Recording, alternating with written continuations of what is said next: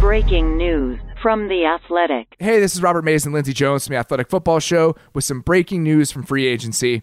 So the Chiefs go out. They sign Joe Thuney of the Patriots, formerly of the Patriots, to a reported five-year, eighty million dollar deal with 32 million fully guaranteed and 48 million in practical guarantees because of an injury guarantee that kicks in next year.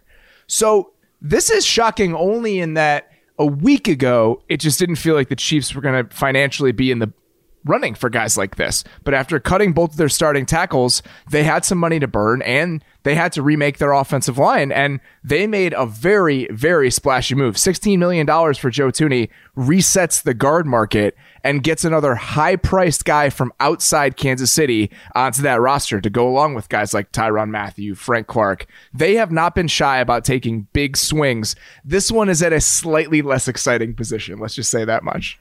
It is, but it's so necessary, right? I mean, I think when you looked at, you know, or when I was looking at the Chiefs heading into today and this week, they had to do something on the offensive line. I was kind of keeping my eye on Trent Williams if that was a guy that they might try to make the really splashy play because clearly there's a need for a left tackle there. Um, but, you know, instead they went with Zeitler.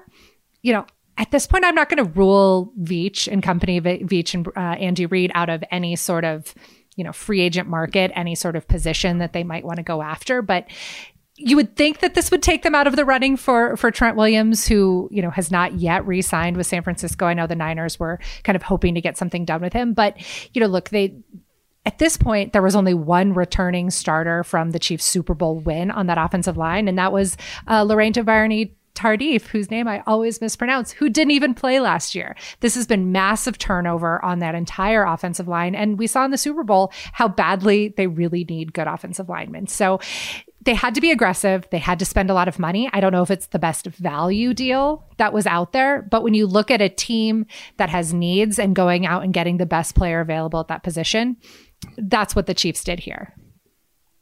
So I think the number of holes along the offensive line is why this is a little bit curious.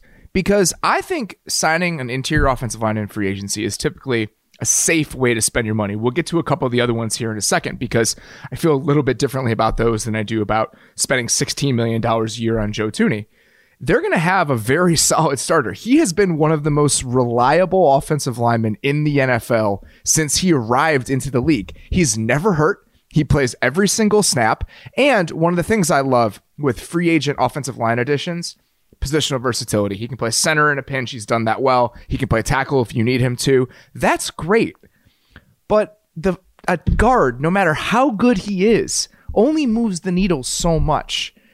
Is it smarter to say, all right, instead of 16 million for one guard, here's 8 million for one guard, 8 million for another guard. What can we do at tackle? It's possible they looked at the market and what they might be able to do in the draft and said, this is the best way to upgrade the positional unit. That's totally reasonable.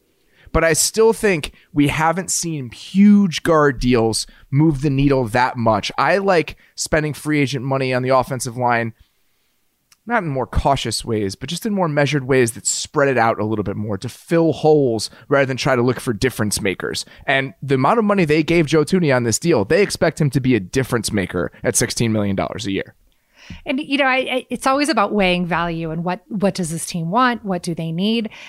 Right now when you talk about what do the chiefs need obviously they need tackles and i think that's important. But it's what it's those things that you just mentioned. It's consistency. It's the uh, it's a guy who's going to be reliable. It's a guy that has position versatility because that's what they didn't have last year and it really came it really came back to to bite them when they were trying to move guys around in the playoffs and heading into the Super Bowl and just didn't have kind of the the right people there. I'm very curious where they're going to go from here. I mean there was a report a couple days ago that they were looking forward to bringing Mike Remmers back, which I mean if you want to bring Mike Remmers back to be depth at one of your tackle positions, that's great. I'm I'm not sure if I'm Patrick Mahomes and company. I'm feeling great about, you know, Mike Remmers as being one of your long term answers at one of your tackle positions. This is a really good tackle draft. You know, they do, you know, they're not picking till 31. That's kind of a ways to go to maybe get one of the best tackles in this draft. But it is a position that they might be in a better position to address in the draft this year than you are in a typical year where tackle might not be might not be quite as good. So, you know, I, I just thought it was an interesting move that the Chiefs kind of went in. They also did a bunch of restructures. Um, Travis Kelce, Patrick Mahomes, Chris Jones all got restructures on their deals um, earlier to start the week so that they have a little bit of flexibility. So I'm curious to see where they go from here and kind of um, yeah, what goes next? What are you going to do with those tackle positions? Thanks for listening, guys. Make sure to listen to the Athletic Football Show and follow the Athletic NFL on Twitter for all of your breaking news and free agency needs.